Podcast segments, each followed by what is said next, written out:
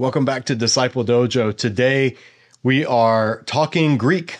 Before we jump into the discussion, if you haven't, go ahead and hit the subscribe button. That really, really helps us out. Our goal this year 20,000 subscribers by the end of the year. And we're coming up on the halfway point. We're getting kind of close. And when we hit 10,000, we are giving away a set of the Anchor Bible Dictionary. So the only way you can be entered to win is to subscribe and then click the notifications icon so you'll know when we run that contest. And if you appreciate this channel and you want to help us grow and keep doing what we're doing, then in addition to subscribing, we would love for you to consider becoming a monthly dojo donor. We're entirely donor funded, so any amount you can give per month really helps keep us going. And with that out of the way, let me tell you what we have today. We are talking with my friend, Dr. Michael Halcomb. He's written a number of books and journal articles and given presentations on the Greek language and particularly New Testament Greek. He is also one of the founders of Glossa House. Now, Glossa House will be familiar because we've reviewed some of their resources here, such as their illustrated books of the Bible. This is the one that he did on Mark, and he's going to talk about Mark in this discussion today. So, this is just a chance to nerd out with a Greek Bible nerd instead of the normal Hebrew Bible nerds that we have here on the channel, because all Bible nerds are welcome at Disciple Dojo. It was a fun interview. It was fascinating. We did a deep dive into a number of aspects having to do with the biblical languages, whether preachers should use Greek or Hebrew or other languages in their sermons, and why it matters how we pronounce the Greek language. So sit back and enjoy this discussion. I'm excited to share it.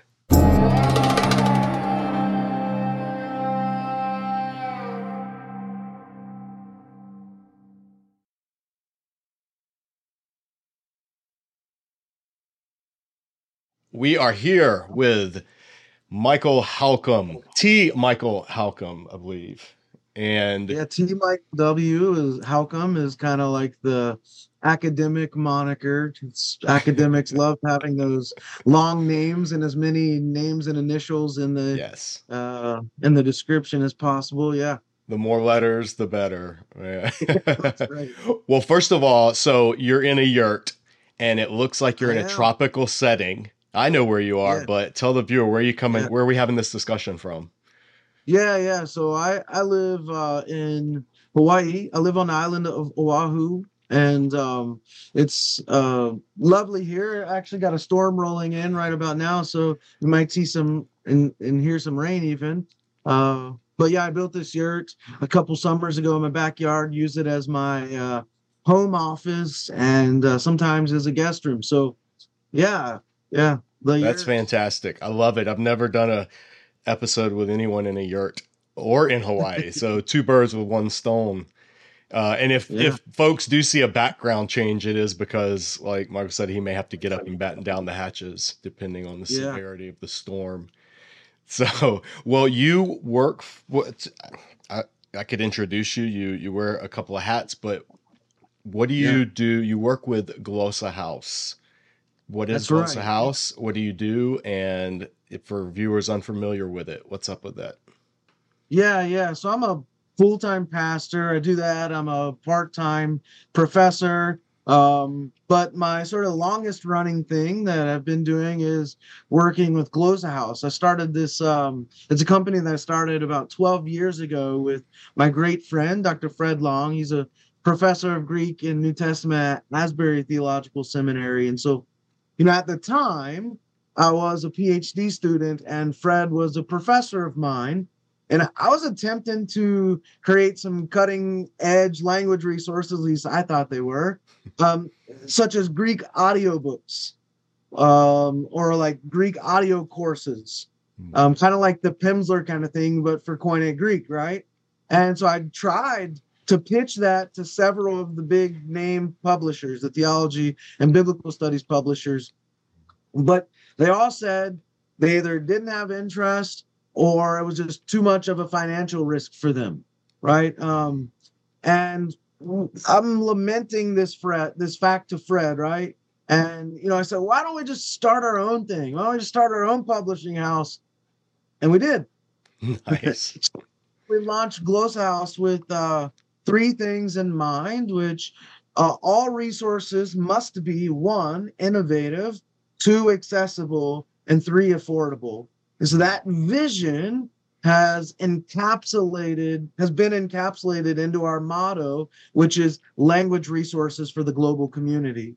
Mm-hmm. And so we predominantly create language resources, but also uh, lots of biblical and theological resources too. And so I play numerous role, roles at Glossa House. Um, over time, those have changed a little bit, but uh, I'm a co-founder. I oversee our several part-time employees. I largely take the lead in designing the book covers. Uh, I oversee and help run our podcast. I serve as acquisitions editor, and I do a million other little things that uh, help keep Glossa House up and running. Yeah, with that with that many jobs, having a, a yurt in paradise is helpful for your mental sanity for sure. yeah. yeah. Well, yeah. Yeah, so viewers on the channel, they may have seen. I've mentioned you and Glossa House before uh, when I did the review of the illustrated series, the Glossa House books yeah. of the Bible. So this is Mark, which you did. You and Fred mm-hmm. Long actually did the translation for this one. And if viewers haven't seen that, I'll put a link in the video description. Excellent. These are great resources, especially when people are learning the languages at first. And another one I have not reviewed, but I've actually been using this. So on Instagram cool. and in YouTube Shorts, Excellent. we do uh, Hebrew word of the day. And I've just mm. been, you know, 20 second, 30 second, just here's a word, there you go. And one right. of the resources I was using to kind of call some of the words that I'm going to throw out is this according to their kinds, biblical Hebrew picture picture dictionary, and it's actually got um, you can see there's visuals to go along yes. with each of the vocabulary words. You guys have one of this for Greek, right? Greek too, right? Um, not exactly yet, but I will Ooh, say about that, Jesse and Marissa. So uh-huh. Dr. Jesse Scheumann, brilliant Hebrew teacher. Um, mm-hmm. Him and his wife did that book together. All the illustrations are original. There's also a, um, a flashcard app. You can use a flashcard deck in Anki mm-hmm. uh, to go with that. It's pretty awesome. So you can get that at the Glossa House site as well. Well, if you, yeah, I think a one for Greek would be it's very well received as well. This one for oh, Hebrew yeah, is great. Do. We do have 800 words and images. You're right. Yeah, Sorry, I think I, I, thought there was something Greek, but the Hebrew one is yeah, the one I picked up in print. The, yeah, he, this is what I've found, and this isn't on our prepared conversation question, but personally, as someone 20 years out of seminary, 20, yeah, about yeah. 20 years out, trying to keep their languages, um, Greek vocabulary has been so much easier for me to keep up, mm, but yeah. not Greek grammar. Hebrew grammar uh, has been not too hard, but the vocabulary in Hebrew has been maddening.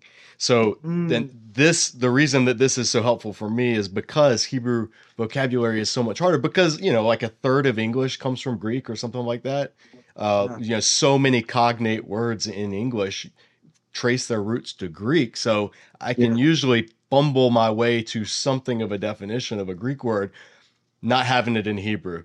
There's there's yeah. almost other than amen and shalom, there's very little that actually I think hush is a one word that comes from Hebrew, but there's almost nothing cognate wise. So uh, hallelujah, that's one too. So these are um, these resources. So Glossa House resources, I think, are really good for people learning the languages. And you talked about you know how you started it, and I'm sure that wasn't like you just started a web page and got going the next day. I mean, how many years uh, process was it before you guys were able to from from you your conversation with Fred of like this needs yeah. to happen to publishing yeah. your first resource and holding it in your hand? How long did that yeah. take? Yeah, it probably took a year and a half, maybe, um, maybe somewhere between a year or two. Uh, was one of the things that you know we were dealing with was how do we like start this business. Now, I had started a business around the same time called Conversational Koine Institute, CKI. It was a language learning outfit. Um, and so I had a little bit of idea how to start a business, but now with a business partner. And so we were learning about creating a board and, hmm. you know, all that stuff and uh, paying taxes and uh, registering for certain things. And uh, it took a little while. And then yeah. just there's a huge learning curve uh, when it comes to things like getting ISBNs and Mm. creating book covers and uh, creating the um, interior layouts for books and setting up the copyright page. Like there's so many things that people have no idea about. Yeah. So there was a good year, year and a half, two year learning curve. I remember for one of our earlier books, it actually never got published. It was a, a Greek book that that I wrote like a workbook, and we still haven't published it. Uh, it's still still hasn't seen the light of day. But I remember early on we were workshopping our Mhm. books, so we would have like um like half a dozen a dozen students come in for four five six seven hours a day we'd all be sitting around a table and just workshop put the book in front of us and workshop it right is this Mm. is this good? What's wrong? What works? What doesn't? And um well, that was a grueling process and we we learned to to sort of move away from that and and uh, do editorial stuff in a, a more efficient way but yes that took a while. I bet it would. I, I bet it would also be, I bet there was a certain subset of the population who would, that would be their dream. Like the Bible nerdy, language nerdy people would be like, what, eight hours sitting in workshop, you know, working through a Right. workbook. And, and then other people, that would be their living hell. Yeah. so people probably fall somewhere in Yeah. between. I, um, yeah. when COVID happened and, and we made the switch to YouTube primarily, like really started, um, focusing on growing this channel, I remember the the learning curve was astronomical. Having to there's so many things when you're going to start something new. Like you know, you went to seminary, you know what they Yeah. teach you in seminary and what they don't teach you in seminary, and in anything you do. There's just there's things you never even think about. So things like Yeah, a yeah. copyright page, ISBN. That that's to me the equivalent of like me doing YouTube, having to think about tagging Yes. videos and analytics Yeah. and you know even the studio setup here with lights and camera and everything Yeah. anytime you try to do something new it's like you've got to you got to go back to school a little bit and spend some time so it's cool that you've done it though and the resources that you guys have put out are pretty impressive and Mm, they're they're there's a lot i mean like a wide range it's you know are you going to Yeah. do is the plan to do all of the books of the bible We'd, we'd illustrated love to. We'd love to. Um, we have images that cover the entirety of the canon. Hmm. the The problem is, is that some of the books of scripture lend themselves to narrative and so illustration, right while others don't. Right, like Paul's Mhm. epistles are challenging to illustrate. Yeah. Um, the Psalms, right, are very challenging to illustrate. And I don't know if I'm allowed to say this or not, but we have um, we have the illustrated Psalms underway, and that project's been going on for a while. Mhm. Um, and uh, the way that we've had to like build that, or the way that we are building it, is we're having to pull images from all the other places, Old Testament, New Testament, um, to build a new illustration set for the Psalms. And boy, that that's really really challenging. And so there's there's tons of innovation going on at Glossa House, and it really is cutting edge. I mean, we're not just regurgitating, you know, a Greek grammar or a Hebrew Mhm. grammar. Like we're putting out innovative, cutting edge resources. Um, yeah and I'm I'm really proud of that. We we have um, probably close to 150 resources at this point in audio, video, print, digital, and uh, we we have authors and content creators all over the globe. And um, you know, it's one thing for scholars to to spend a career publishing books and that's fine and good and i'm not i do that right? I write books myself. But there's something else that's really life-giving about helping people hel- helping them bring their work to life and helping that life see the light of day Yeah. and helping get that out to other people. And you know there's just something super fulfilling about it not always just being about what i publish or my Right. name on a book um and helping other people you know get their stuff out and uh, yeah you're being a I'm conduit in the best in the best sense of being proud right i'm really really proud to have been able and to continue to be able to do that. Yeah, well, it's rewarding. You're being a conduit. You're you're Yes. enabling and helping equip people, and it's it- that in and of itself is very rewarding. You know, like when I Yeah. help point people to a resource, or you know, even if somebody's like, "Yeah, I watched that study Bible review, and it made me want to, you know, Mhm. either buy this or not buy this, or buy this instead, or you know, just the the little helpful stuff." Uh, sometimes that Right. doesn't get as it's not as sexy it's not as glamorous it's not Yeah. as you know monumental seeming but it's it's the kind of stuff i think that is the day-to-day equipping of god's people and so yeah i was impressed with you know when i ran into you guys at sbl and your display there the the amount of resources and it's not just hebrew and greek you guys have some latin stuff Right. um, yeah, we have, we have a bunch of Latin, Amharic. Yeah, yeah, it really is, uh, and it's it's language. So Bible language nerds out there, history language nerds out there, go check out Glossa House. Uh, Glossa, what does it mean? Yeah, it means language or tongue, but yeah, language. So Mhm. language house. Yeah, Glossa Yeah. house. It's a great name, uh, and I know that most people reading Glossa House, who are Greek educated from seminary, pronounce it Glossa House or Glossa House, or don't know which to do, Yeah. and that Either one's on- fine. Yeah. That's what Mark Ward Yeah. at, at Logos slash Logos told me as well. Because, and that's what we were going to talk about. There's there's a divide, or at least a range, Yes. of how you pronounce Greek. So, what is going on with different Greek pronunciations? Let's let's kind of poke that uh, hornet's nest a little bit and tell us. Give me, give me the lay of the land because I'm I my I'm admittedly my Hebrew is much better than my Greek. My Greek is functional at best, and it takes me a while to muddle through a Greek text. Uh, it takes me a while to muddle through Hebrew too, but it takes me a lot longer for Greek. So I'm gonna defer to the expert. Tell us, tell us, give us a crash course, dojo, uh, white belt level explanation of Greek and its different pronunciations. Yeah. So, um, I think when we had talked, one of the ways that you had sort of framed this before, like, what's the difference between like classical Greek, which you're just mentioning, like Plato, right, and then Koine Greek and uh, modern Greek, and uh, that it's a really good question. Um, and you, you said uh, the white belt level, right? So, uh, what I'm going to say here is a simplification of Right.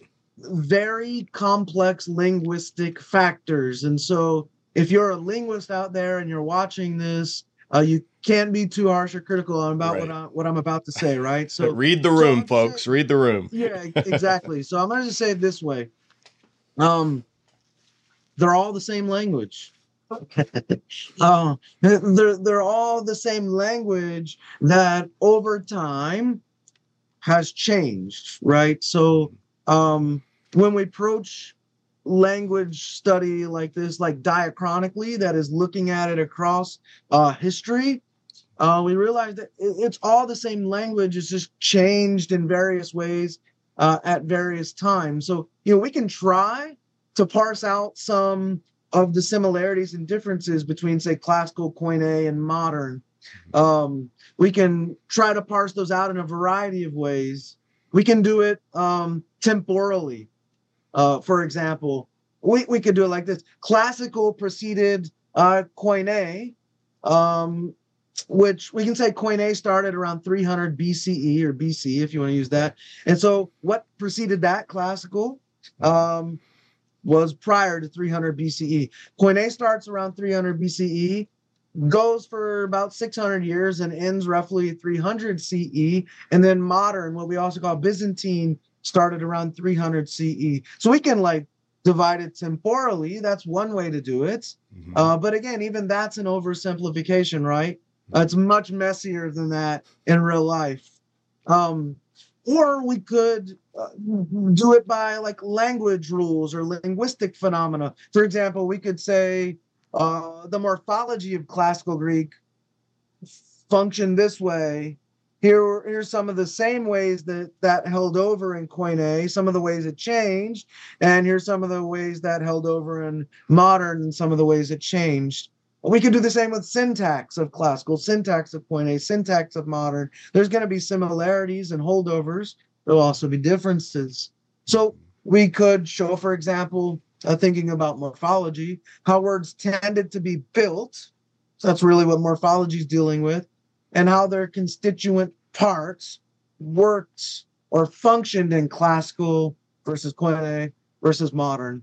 We could talk also about something like pronunciation mm-hmm. um, to speak of the differences. For example, we could talk about um, how the rough breathing mark or the rough the practice of the rough breathing uh, mm-hmm. at the start of a word was more prominent in classical Greek, but that fell out of use largely before the Koine era, um, except in most words that were foreignisms, like foreign names and uh, borrowed words. Mm-hmm. And that's falling out largely in the Koine era. It's already gone. And by the time we get to the modern era, it's all but gone.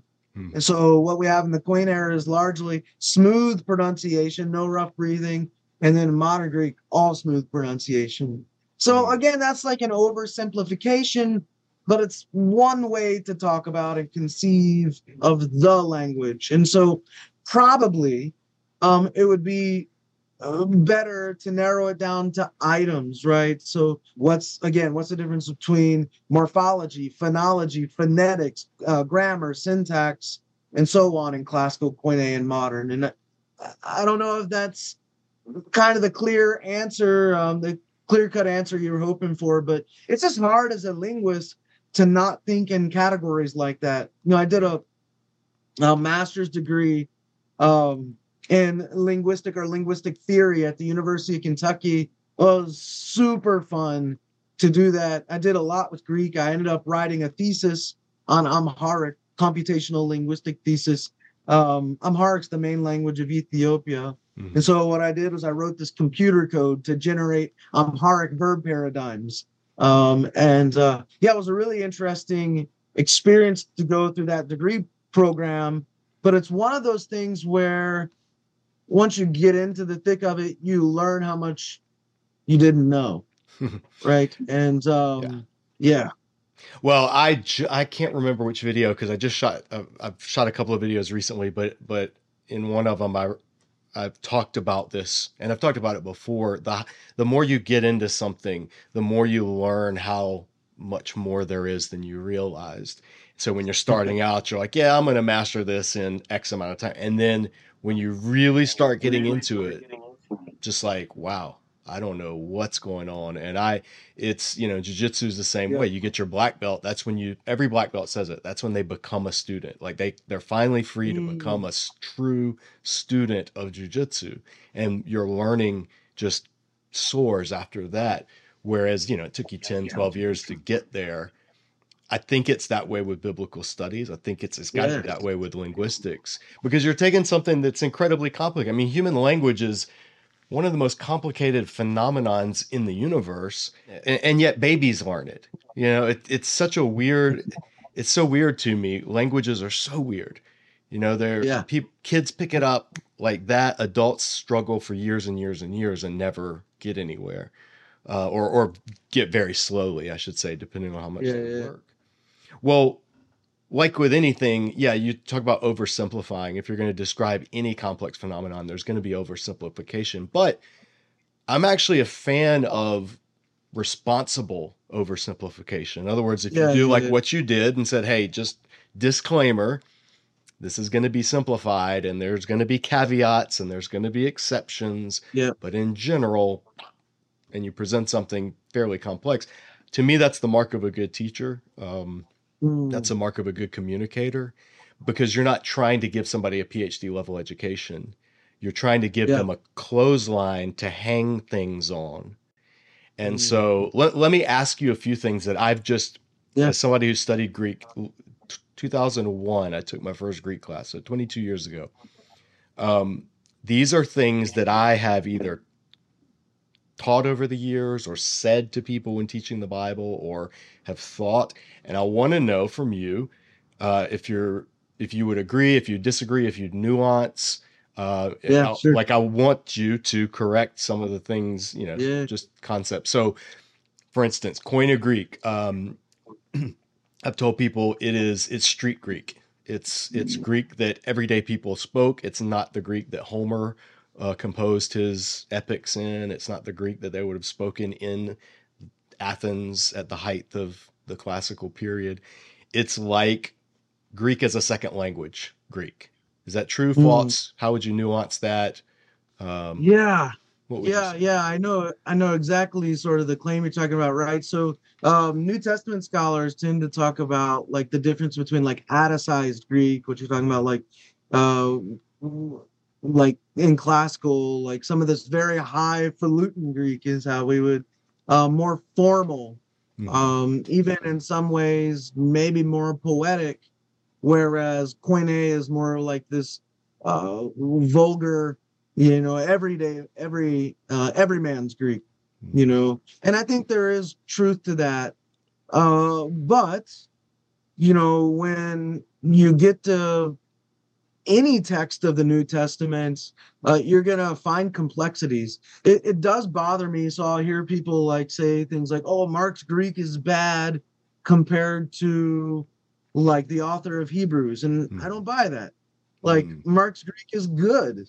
Um, and I almost like feel like anybody who really, really knows the language, and I'm not talking about like like knows about the language. There's a difference, right? Anybody knows the language. There's there's a difference between knowing about a language and knowing a language, right? So I can like speak Koine Greek pretty well. I can think in Koine Greek. I can feel in Koine Greek, and most of the scholars of New Testament that I know cannot do that. They don't have that ability, but they know about Greek. They can tell you about the language. Um, and so when I read Mark, and uh, I'm, I'm preaching through Mark right now, Mhm. that's my favorite text in all of Scripture. Um, I don't find Mark's Greek simple. I mean, in Mark 3, there's some very complex stuff going on. Um, and yeah, so like, same thing with the Gospel of John. I think there's, as me and Fred were doing, Fred and I, whatever, we're doing the illustrated volume on that. Man, there is some complex Greek going on in parts of the Gospel of John. Um, and so to say something like Mark's Greek is is bad, that's really a historical holdover. Um, I can't remember uh, if it was John Chrysostom or there was one early sort of prominent church figure who who made this claim about Mark being a stubby fingered Greek um, uh, Greek speaker and Mhm. he wasn't a writer, Greek speaker, and that's sort of through the centuries like held Mm. you know that that miscaricature and it's really unfortunate um so uh, uh, a street level or maybe um in everyman's greek maybe as a way to think about it uh that or every woman's greek and every person's greek that yeah the, the average person would have been able to hear this and understand it in a house church or in a theater or um in you know standing in a shop you know? So or also reading or listening to someone read. Right. so it's are there various levels of sophistication in the new testament? And septuagint for sure. Uh, but i think it's a um, a misstep to to try to to pit that sophistication you know the sophistication of one author against another um, because it's really overlooking sort of the nitty gritty and the fine details it's it is to me a misnomer to say, oh, the author of Hebrews, his Greek was so beautiful compared to Mark. Well, no, I find Mark's Greek absolutely beautiful and Right. um, every bit as sophisticated as the author of Hebrews or some of Paul's epistles. Yeah, that's So- my opinion. Yeah. Well, so then let me let me ask because this is I love hearing all of this because I never get to have these discussions and uh, especially linguistic. Um, if what what- I think you're saying, at least what it sounds like to me you're saying, is there's a level there are differences in in formal complexity or or formal intricacy linguistically, but that's not a, a value judgment uh, in Mm. in any kind of aesthetic sense. Yes. So like, uh, so here's an analogy. I'm right now. I'm reading Les Mis. I've never actually read Les Mis before, and it's Mm. you know just I'm trying to work through some classics, and I wanted to pick a good translation that I could you know read and follow along. And there are translations that are done like right around the time of Victor Hugo writing it, and then there's more recent translations. And so I was comparing them, and what I found was and I, and I looked on some uh, literature professors and what they recommended, and I tried, you know, did a little poll and asked Mhm. people, "Hey, if you speak French, what translation would you recommend of Les Mis?" And wanted to do some research before I jumped into a, you know, fifteen hundred page book or however long it is. So there were some tra- what what the answers that all came back were well, the older translation by I can't even remember who it was has this richness and complexity, and in these ways it captures what Victor Hugo was saying.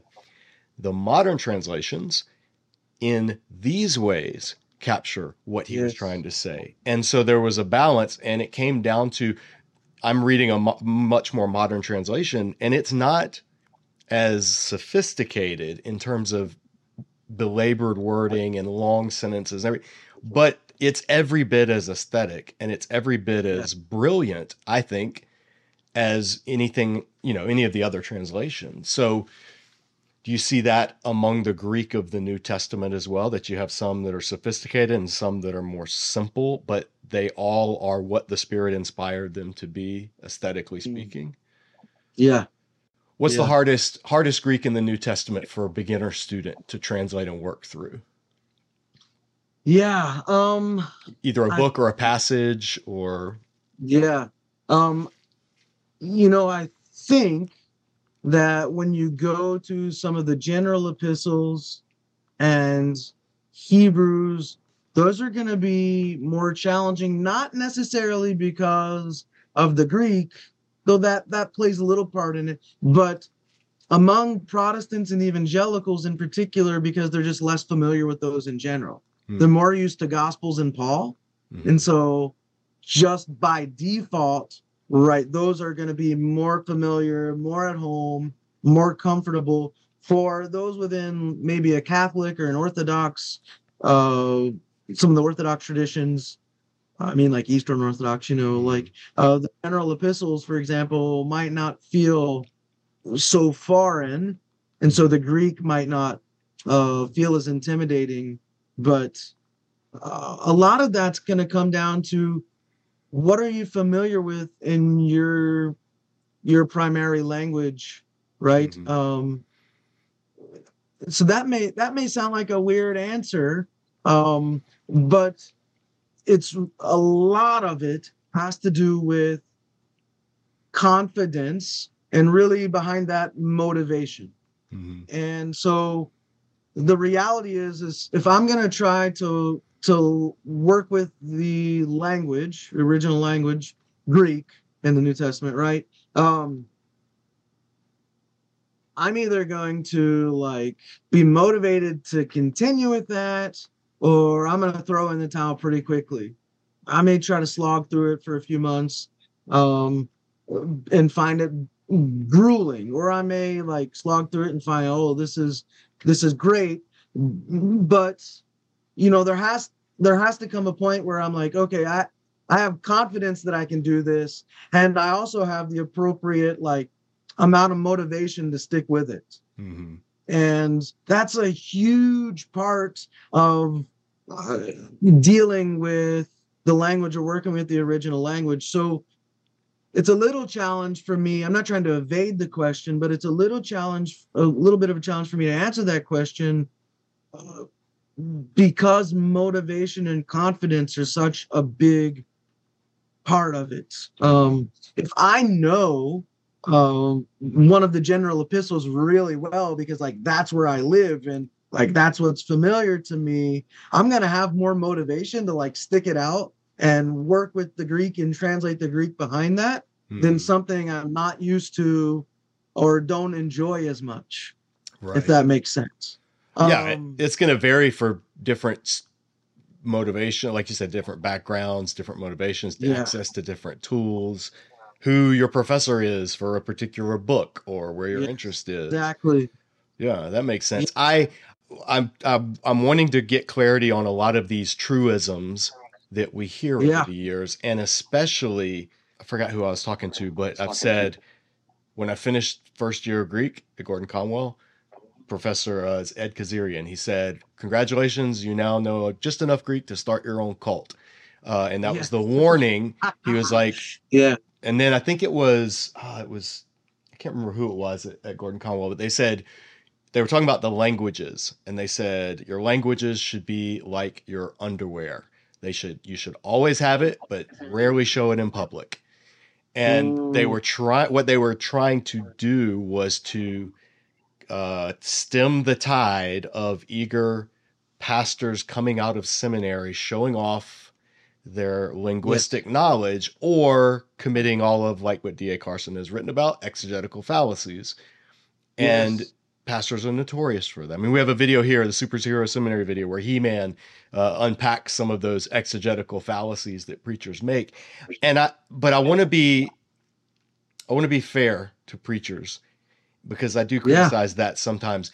It's coming from, in in the best sense, not everybody obviously, but in the best sense, it's coming from somebody learning something that they find Yeah. exciting, realizing there's so much Amen. more treasure Yes. and then Amen. wanting to get their congregation to dig and to model that to them. And the problem, the only problem is Amen.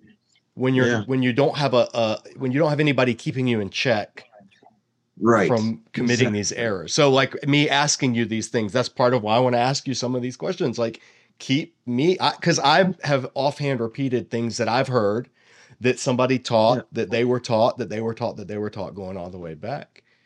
And well, so it's I, helpful. I, yeah, I, I don't mean to interrupt, but no, like, go ahead. this is always like a contentious thing. Should the pastor in the sermon share Greek, for example?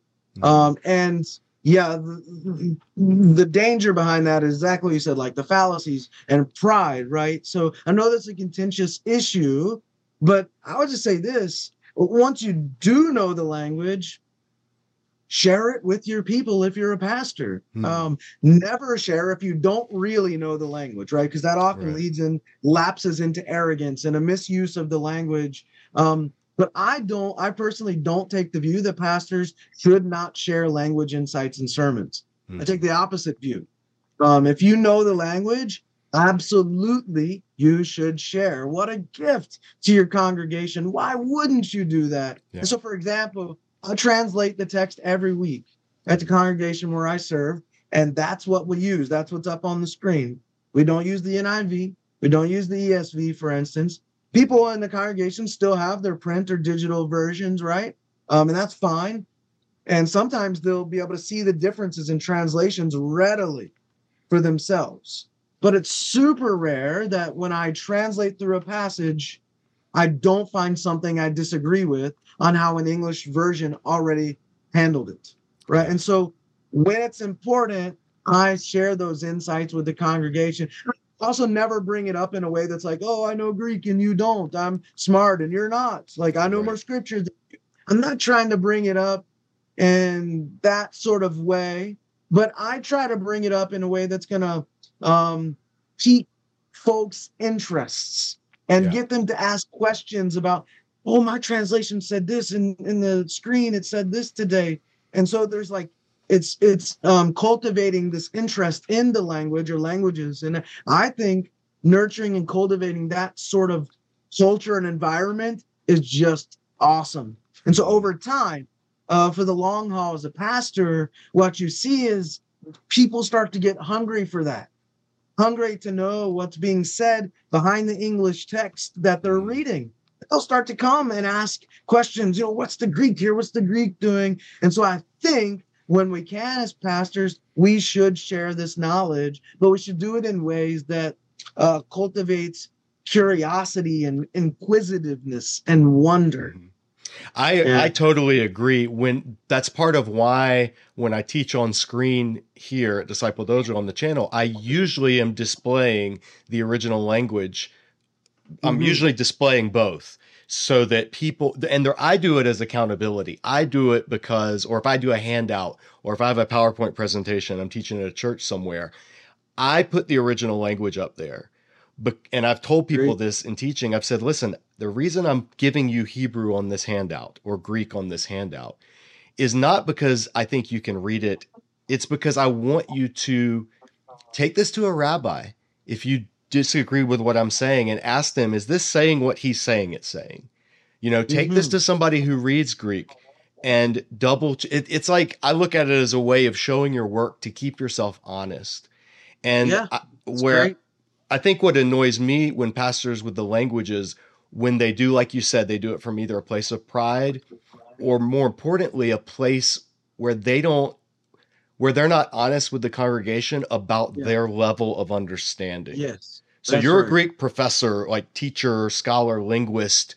You're it would be crazy for you not to share that with your congregation. But somebody Yeah. who's had one semester, when they are Yeah. presenting a Greek idea or in a sermon they're making note of a Greek term, I think they should be letting the congregation know, now listen, I am not an expert, but this is Yeah. what I have seen and this is what I want to suggest. And Yeah. If, if you do that, I think you're. I, I agree with you. I, I take the approach you do that there are insights there that are in the original languages, and you can't Yes. get around them. But you can 100%. teach. Yeah. You've probably seen this. You can teach languages, or, or or you can talk about languages in a way that make people in the congregation think, "Wow, he's so smart, and I'm so I don't know anything." Or you can talk Right. about them in a way that makes people go, "Oh, he learned that, and I, that means I can learn that too if I just try." Yeah. And it's Yeah. out there for me to have access to. As long as you're honest, man. That's just to me. It's like Exactly. when I when I watch YouTube clips, I'm I, I pull everything back to jujitsu because that's my other world that I live in as a jujitsu instructor and a black belt. When I see people teaching jujitsu on Instagram or TikTok or YouTube, within like 30 seconds, you can tell if this person is teaching something that's legitimate and pressure tested, Right. or if they're just choreographing something to get a bunch of likes on YouTube or, or Instagram. And I think with preaching, you can do a similar thing. You can tell, oh yeah, you mm-hmm. you don't know this. You just read this in a source and you're just parroting it. yeah. But then other times you can you can see somebody and you're like, oh, this person isn't a scholar, but yeah, that's a legitimate insight that they picked Yeah. up from responsible study. Yeah, I love the jujitsu analogy. I don't know if you knew this, but like uh, I think it's been four or five months Yeah. since we've started this. But our church started a a Muay Thai ministry. I know it's not jujitsu, but um, so we've been doing that for four or five months on Sundays. Love it. That's uh, great. After church, we have Muay Thai, so we'll uh, go and punch and kick each other, and then do Bible study at the end, Scripture study at the end, and um, That's that is hundred yeah. percent Disciple Dojo approved. Yeah, uh, Muay Thai is. I've I've dabbled in it. I'm I'm not by any means proficient, but uh, but yeah, I'm all about. It, there's so many parallels when you look at because it's teaching. It's it's teaching and training, and any any follower of Jesus should know about teaching and training. It's just one you're Yeah. doing it in physical realm, one you're doing it in the spirit. I mean, Disciple Yes. Dojo's web web page at the top of our web page, it's train the spirit, train the body, and you click on whichever one Mhm. you want to do, and it'll take you to the different resources nice. that we have. But there are so many parallels between teaching martial arts Yeah. and teaching posture, scripture. discipline. Yeah, I mean, there's so so much. Yeah, endurance, I- sticking with it, motivation, go. community. Yes. You can't train Muay Thai by yourself. Uh, You can't train jujitsu by yourself. Yeah. Yeah. Ah, I love it. Well, let's. I want to move on. I want to ask a couple more. So, my favorite book is Revelation in the New Testament because it's so steeped in Old Testament, and I love apocalyptic. Maybe and my second. I Yeah. love it. Yeah. Well, then tell me if you've said, or if you believe, or if you totally disagree. John thinks in Hebrew, writes in Greek. What do you think about that? Um, I don't agree with that. Okay. Um, tell me. I would I would take that you having translated uh Revelation, there's certainly some interesting linguistic things that John is doing, but nowhere along the way, um, as someone who can think in Greek and speak Greek and reply in Greek, do I get the feel that there's something that the Greek is so funky that there has to be an underlying Hebrew to it. Now, Mhm. might John have some uh be thinking of old Old Testament stories and no familiar Hebrew catchwords stuck to those stories, for example? Um, sure. Um, might have, might he have been bilingual and uh, sure, perhaps, or multilingual is probably a better word. Um, and and to such a degree that there's some influence, sure. Uh, but I don't think he's thinking in Hebrew. I think he's thinking in Greek and writing in Greek. And um, yeah, I think there's certainly Old Testament influence there, Hebrew scripture influence there. Mhm. Uh, but there's no indication to me personally that this guy is thinking in Hebrew and then somehow spitting it out in Greek. Mhm.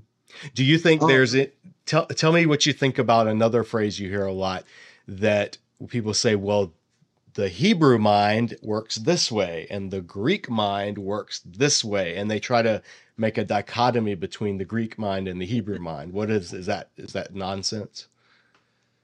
Um yeah, it's it's it's not nonsense. Um I I think I would prefer to say like something along the lines of like the Hebrew language worked this way and the Greek language worked this way or uh someone born and bred and raised and inhabiting uh Hebrew culture uh like the Hebrew thought world kind of Mm. would go about it this way whereas someone who was born and bred and raised to speak uh Greek um would maybe have seen or described it this way.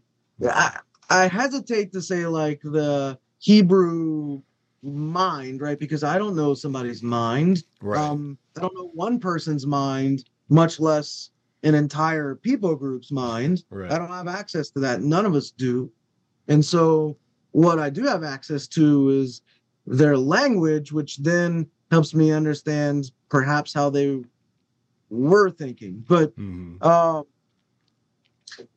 yeah, so I guess I would be okay with saying, you know, the Hebrew language was working this way.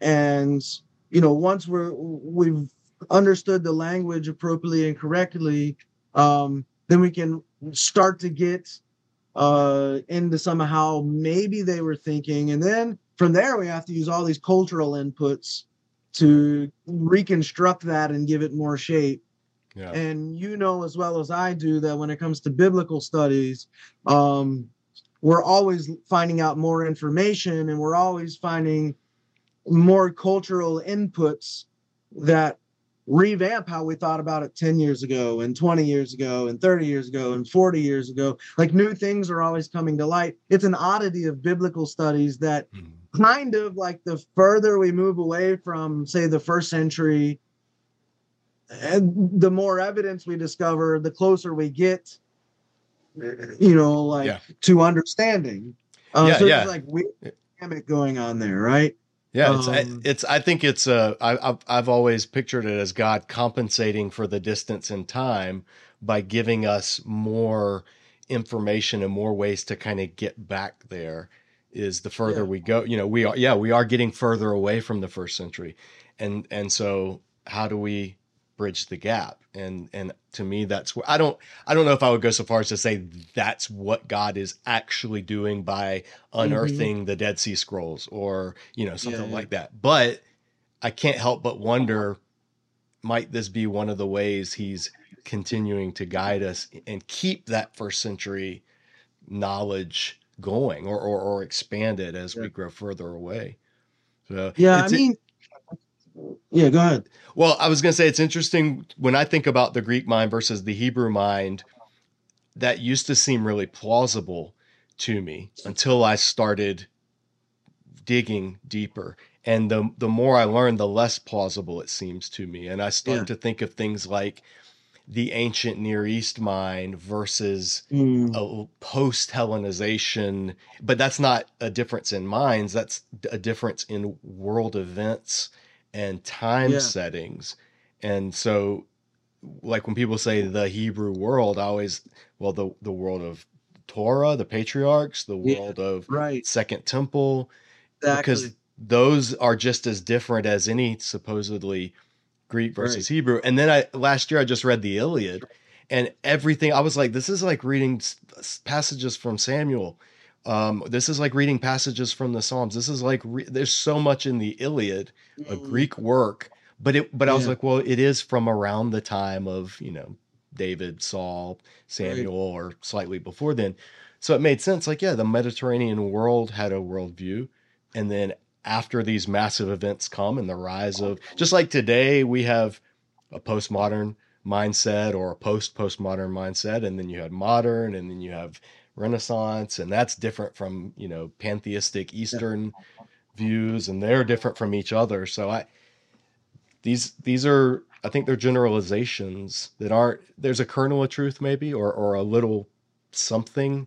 I like the way you Yeah. said it. I like the way you said it. Difference in language structure more than a difference in the way that people just were mentally or philosophically One, one helpful way to think about it too is, I mean, we could talk about rather than like the Hebrew mind versus the Greek mind, like like as thought worlds. Like that's one way to like think about it, right? Like the Hebrew thought world, like hmm a modern uh Western thought world. Like example would be like we we are very we like lexicons, we like dictionaries, we love definitions. hmm Um, but when you return to the ancient thought world, whether that's part of the Hebrew thought world or Greek thought world, Old Testament thought world, New Testament thought world, you find that, boy, it's hard to get some definitions. Like, why doesn't Paul just ever define de- uh, justification?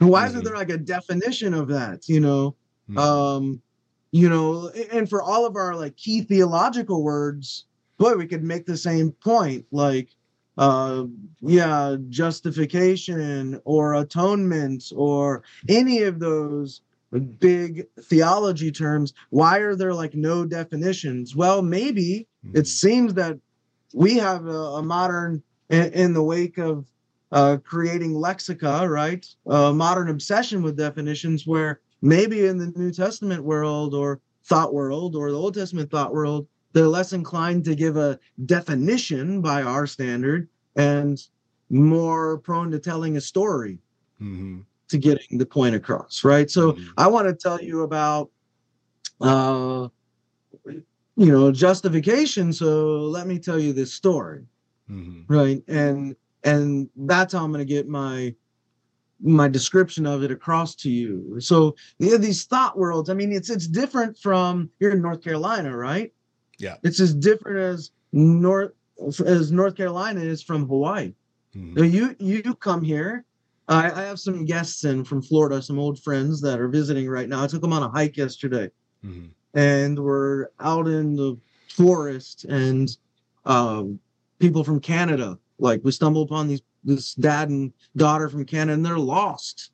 And you know, I'm explaining some things about Hawaii along the way, and immediately on the trail, it's like that jujitsu example you, you gave. I can tell who's from here and who isn't.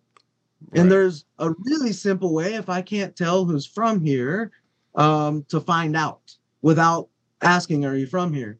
So in in Hawaii, one of the the ways you can quickly mark yourself as an insider, it's part of the thought world here, is by saying, "How's it?"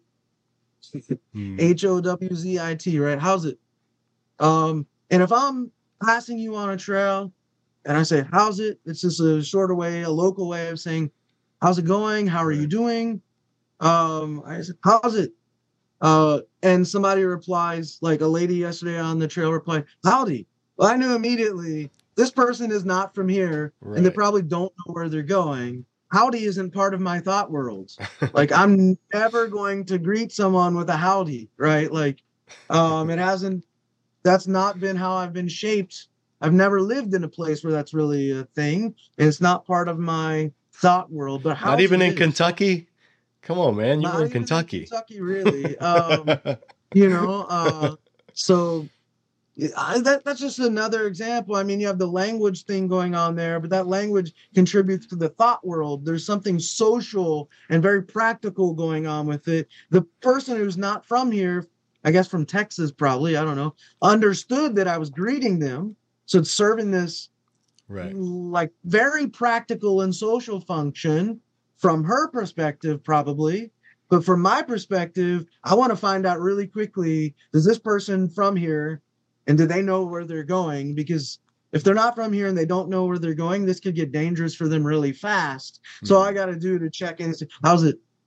Um, right. And I kept going after that, and there was a a guy and a girl.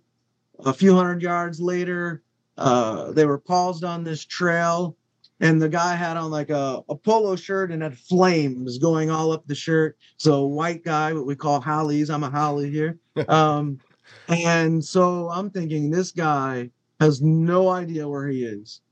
And so I just check in, how's it? And he replies, how's it? So I knew immediately I ain't got to worry about him. You know? yeah, he's fine. He knows the way. Yeah, he knows what's he knows what's up. He knows where he's going. And then as we were leaving, the Canadian people followed us, right? And at one point, him and his daughter stop, and they're looking at this beautiful vista. And he turns to his daughter, his daughter, and he goes, "It's beautiful, eh?"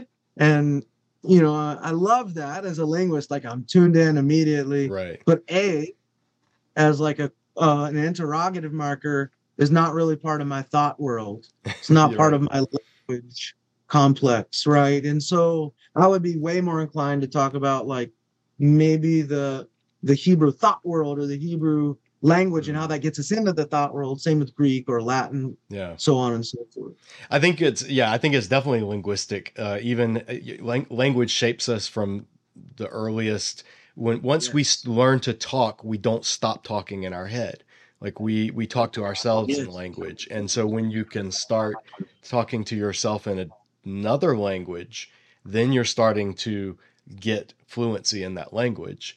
Uh, yes. But if you're still talking to yourself entirely in one language and then speaking or translating into another you're you're deciphering you're transcribing you yes, haven't that's right, right? you're decoding and, yeah, yeah, and that's where i am with with any of my greek or hebrew is i'm i'm thoroughly in the i tell people i don't translate i decipher uh, decode I, I you know mm. and i look to people though to who do who are able to naturally or or not naturally because it takes a lot of work but who are able to skillfully navigate those do you see in the new testament itself so let me let me give you an example like you use the, the example of canadian saying a and uh, hawaiian yeah, saying how's it um, I talked with uh, when Richard Middleton was on here. We talked about him growing up in the Caribbean and how linguistic stuff there completely different from in North American English, even though it's technically the same language.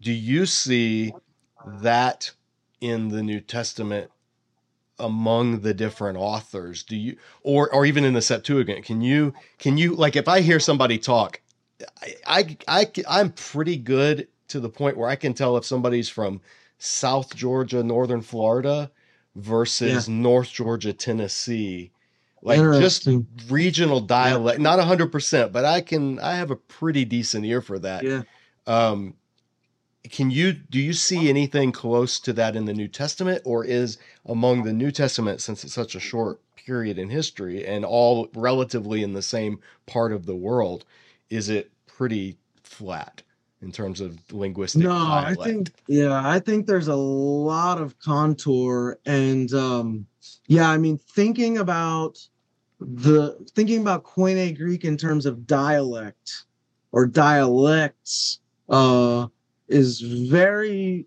I think, very, very important. Um, even just in, I don't know, if you're trying to to look at like a letter of Paul, right? Who often start with this like charis ke irene, right? Grace, uh, charis ke irene, you mean grace and peace to y'all, that kind of thing. Uh, whereas, so that's like a Pauline. There's a Pauline flavor to that, right? Where you don't really find something like that in Mark. Uh, you have these little Mark loves the word te. He loves telling his story. Uh, and Jesus went, and Jesus did, and uh, Jesus did this next, and the disciples this. Like every sentence virtually starts with a ke. Everybody knows about Mark's Epheus, or people say Eutheus. Um, uh, his people say immediately. I, I translate it straight away. Mhm. Um, so you have these like peculiarities of of Mark, the ke and the uh, Epheus, and there are other things. Uh, Mark likes the word paradidomi, uh, handed over. He, he like really likes using that word, and so you find that uh, the various authors, right, are going to have their like go-to words or their their ticks, for for lack of a better term, the the things that we, we in linguistics we call this like an idiolect, right? Um, that's kind of how we we speak of it. That so on the one hand, it's like really hard to talk about Koine as a standard because at the the bottom of it, no language really has a standard, Mhm. and there isn't a standard English even. Right. Um, but there kind of is, right? And we, we can say that there's not a standard because we each have our idiolect, our own unique way that we talk Mhm. the the in- the way we inflect the energy we put into it the way we enunciate um the different vocabulary that we bring to a conversation Mhm. uh, and so like there are all these factors that we as individuals bring so mark has like a markan idiolect paul has a pauline idiolect and that can shift based on who he's talking to right. right? Um, uh, the author of Revelation has um, John, right? Will, will have his own idiolect. He does things at times that sort of are a hat tip to the fact that he's got some Hebrew familiarity going on. Mhm. Um, and the Matthew, like, uh, he's going to do things a little differently than Mark or John or Paul, right? And so, yeah, I think you like another good example, like the Gospel of John. Uh, you have the double Amen, like that's uh, I don't want to say a quirk, but a thing that is sort of unique to John in the Gospel. Amen, Amen Mhm. which isn't, by the way, truly, truly. Um, we can talk more about, you know, uh, yeah. What? How do you translate it? Amen. Amen. Amen, amen. Um, and the reality of this is because a hundred percent of the time, I, I've given SBL talks on this. Mhm. Um, when I was at UK, I entered a speech competition among the whole university, and I got down to, um, I think it was the last five people of the whole University of Kentucky in the speech competition. My whole speech was on a linguistic perspective of Amen, but uh, Amen in linguistics is what we'd always refer to as a backward pointing pointing device. There, there's a little bit of there can at times the time be some forward forward pointingness, but Mhm. amen is is the overwhelming majority of the time always looking backward Mhm. as an affirmation of what was just said or done. And so to do a double amen is to like really affirm what was just said and done, and then maybe set the stage for what's to come. It's different than like a single amen. Mhm. And so to translate that truly, that started around the 13 or 1400s. I've gone back.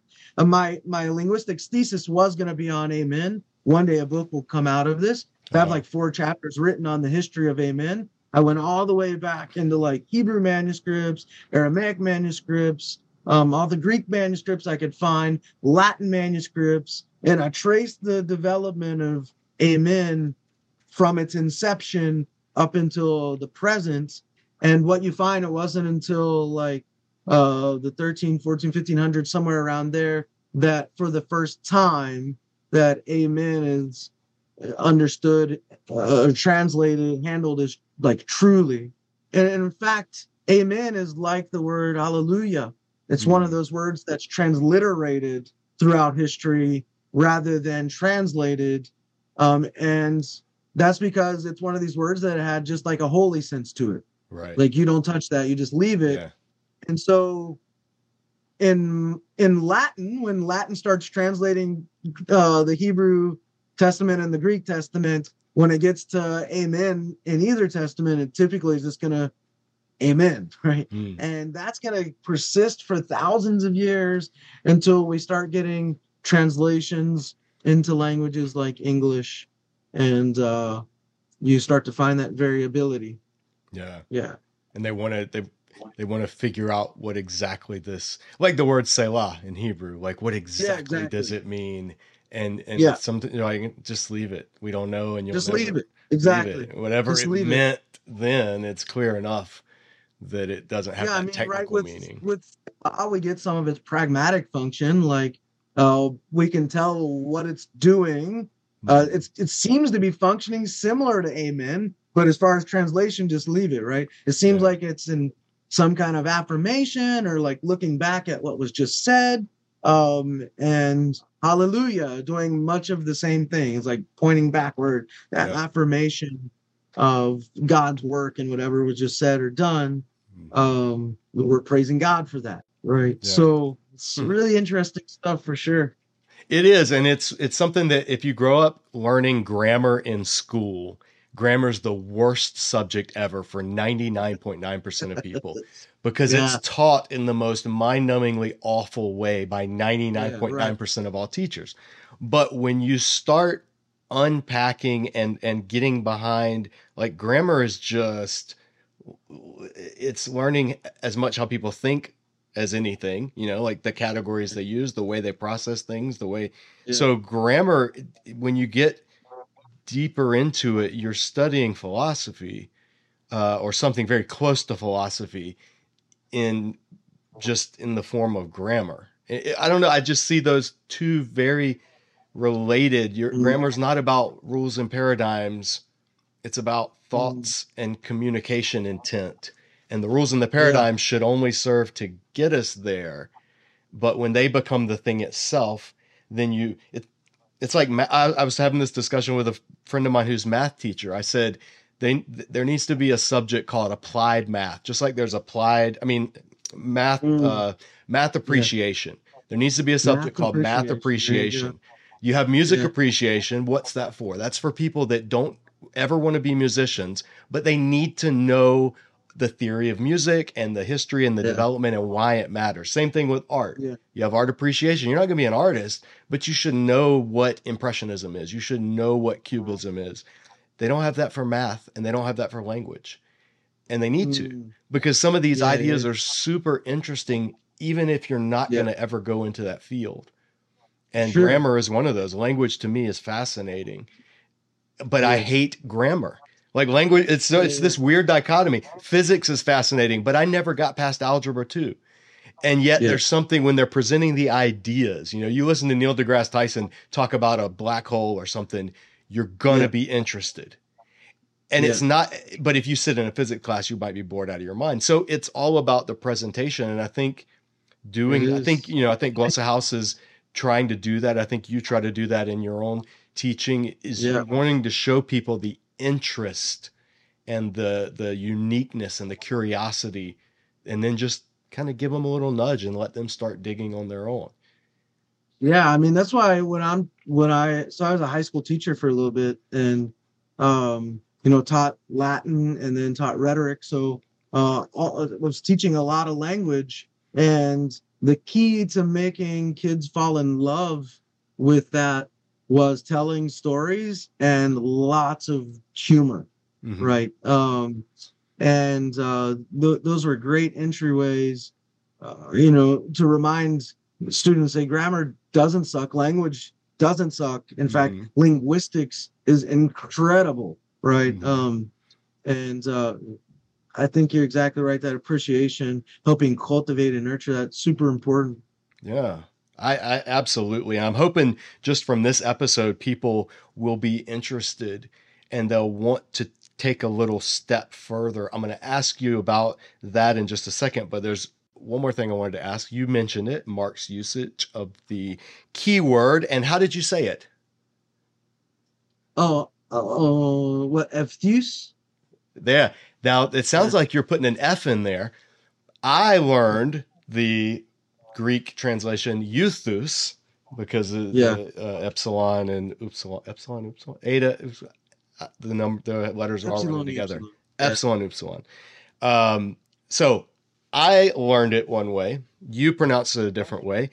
I believe I've read enough of you to know you're using KEP, Koine era Yes. pronunciation, and I am using what's called Erasmus pronunciation. Harassment, yeah. Mark Ward and I briefly discussed that, like not even a just like 10 seconds of it. But I knew I was going to have you on at some point Yeah. to, to tell me what is going on there and to tell the viewers because everybody reading this, if they've had one semester of Greek in seminary, they're like, wait, how did he get F youths from euthus? And, Mhm. and then they'll hear other things like you said, ke instead of kai. Uh, and so Yeah. give us a rundown, if you can, of the main differences between Erasmus Yeah. pronunciation and KEP, where the latter, the former came from, and why you choose the latter. Yeah. Um this is such a great thing. And, and so really the F use there, the, it can sound like an F or a V. And in linguistics, right, those are often like interchangeable. I don't want to go down that road um, just yet. I will say before I jump into this that if you go onto the glossahouse.com website, we've just released um, a short video course um, titled "The Pronunciation of Koine Greek," and I walk users. It's like five ninety nine or something, right? It's like three hours walking learners step by step through how each letter is pronounced, and lots of reading examples and all this. So details about that. Um, We'll definitely link Yeah. that in the bio, and I want people to go check it out. Give us a teaser. Give us give it Yeah. whet the appetite. Well, give us give us something to kind of prime the pump in the terms of me- the differences. let me um i i'm super passionate about this um and i, I think i've tamed a little bit um uh, since this became a big thing for me a decade and a half ago i've spent a lot of my career as a scholar dealing with these pronunciation issues and uh, pedagogy issues but i would feel like i'm doing you guys wrong if i i don't sort of share some of the history um, and I've, I've published a lot of this in an essay um, that's out there. Maybe I'll give you the link for that and you can go read it in full. But, but what I'm going to say here is, is, essentially a lot of what I say in the essay. Um, uh, and so the, that essay is titled The Pronunciation of Koine Greek. But here's the thing. Yeah, I think you had that in the um, in one of the editions. One of the work there was something you had written about uh, Yeah. point of KEP pronunciation, and there was a chart. Yeah, Yeah, the right there at Yeah, the, yeah, yeah. the front of the book. There's a chart there that goes through Mhm. how you know we we are pronoun I'm pronouncing it. Um, so here here's the reality because the majority of English slash Greek grammar books, that is Greek grammar books that are written in English, right, for Mhm. English readers, employ the so-called Erasmian pronunciation. I say so-called Erasmian pronunciation because wait for it, Erasmus himself did not adopt that pronunciation. Where did it come Um, from? Then how did it get tagged to him? Yeah, so I'm, I'm going to get there. Let me All tell right. you this story, right? Because professors have been using uh, textbooks for the last several hundred years. Um, the result has been that the overwhelming majority of students have accepted this framework without much question.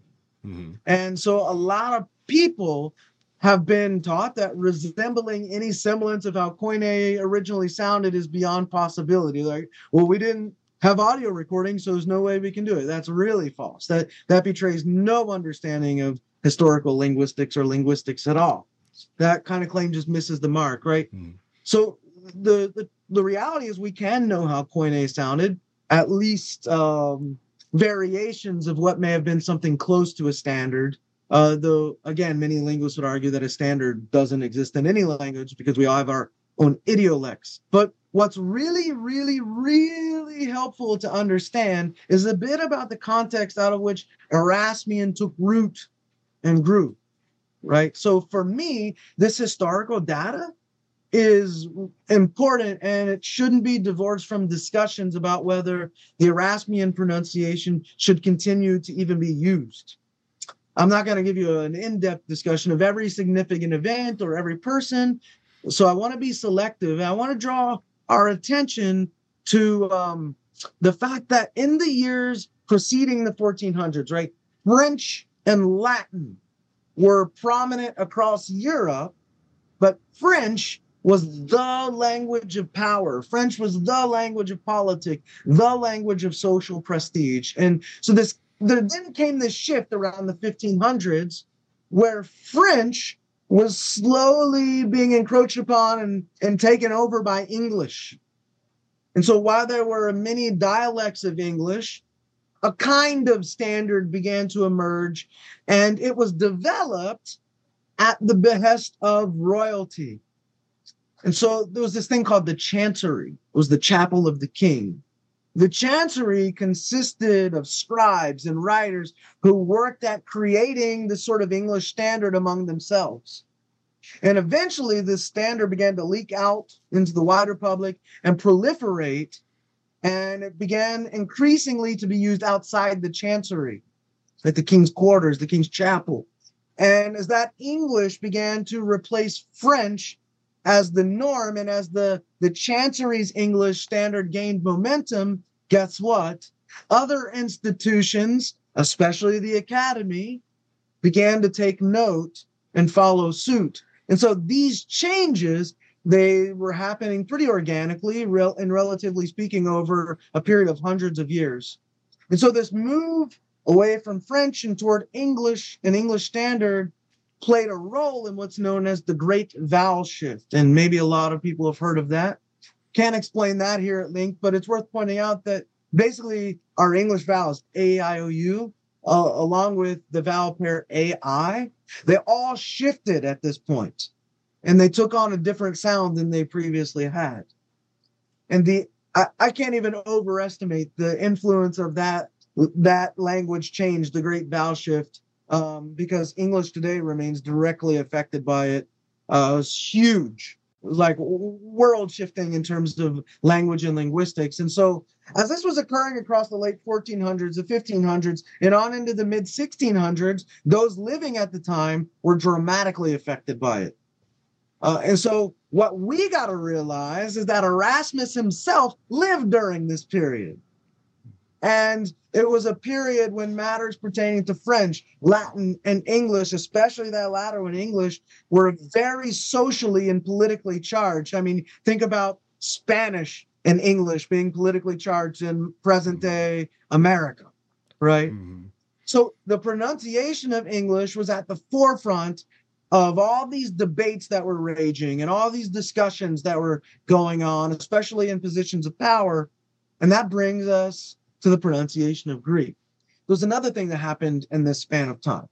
Following the Turkish invasion and the conquering of the Greek uh, speaking Byzantine Empire in 1453, for the first time in history, there was this sharp distinction that started to be made between ancient Greek and Byzantine, or what we call modern Greek.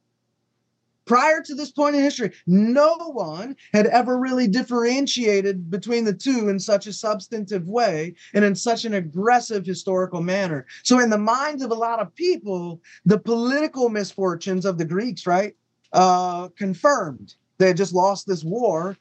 This confirmed that, hey, the Greeks, they're weak people. They're intellectually backward people. They just lost a war.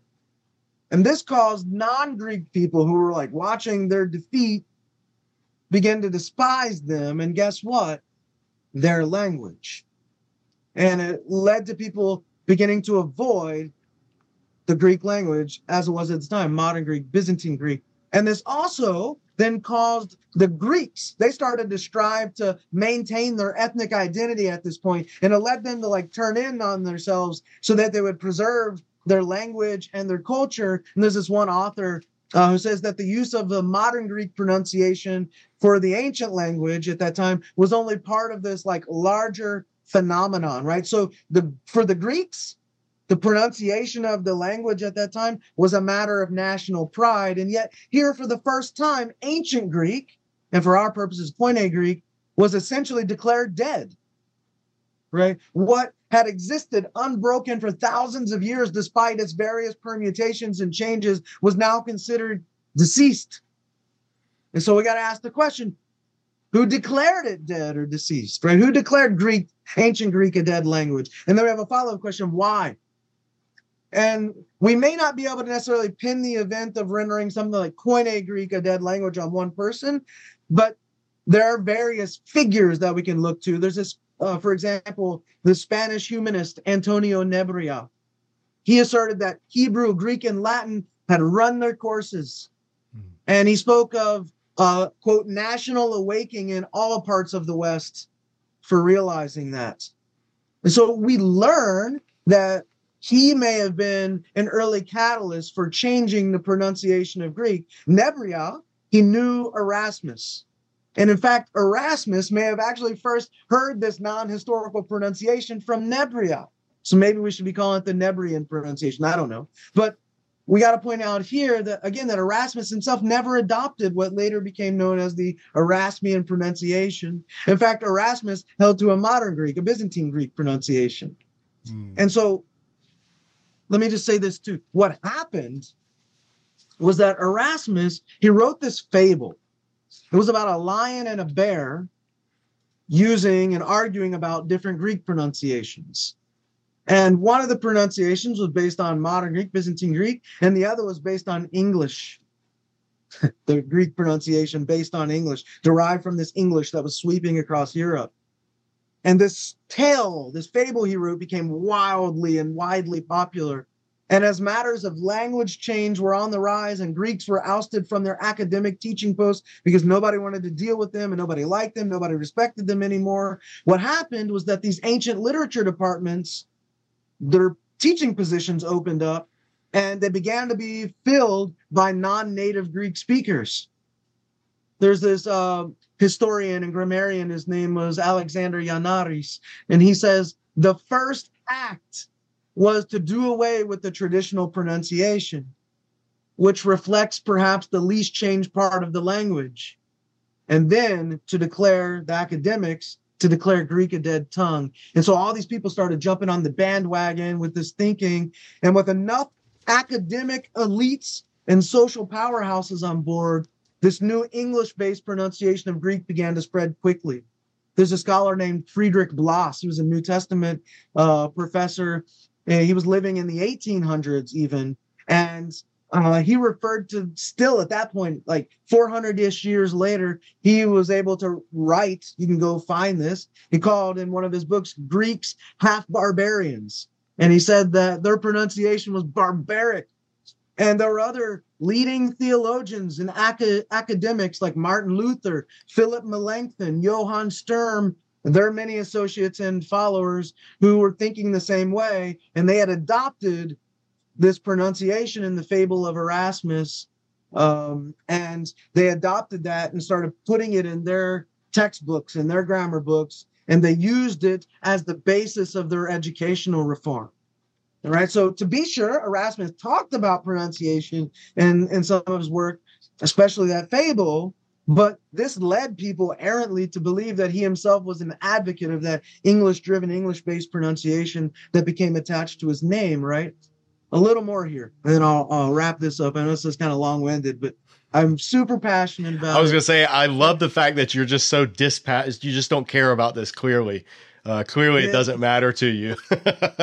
um, and so, well, I'll, I'll get to why I think this is so important. Yes, bring and it. On, I love this. On one level, it has actually nothing to do with, um, I, I, I don't know, I don't want to say nothing to do with, but uh, maybe you'll be surprised that why I think this is so, such an important thing, right? Mm-hmm. So these circumstances they reveal, right, that the the socio-political climate of that day was ripe for the proliferation of the Erasmian pronunciation. so there wasn't like one person responsible for the so-called death of Koine, uh, but rather the academy is to blame for Greek being labeled and treated as a dying language, right?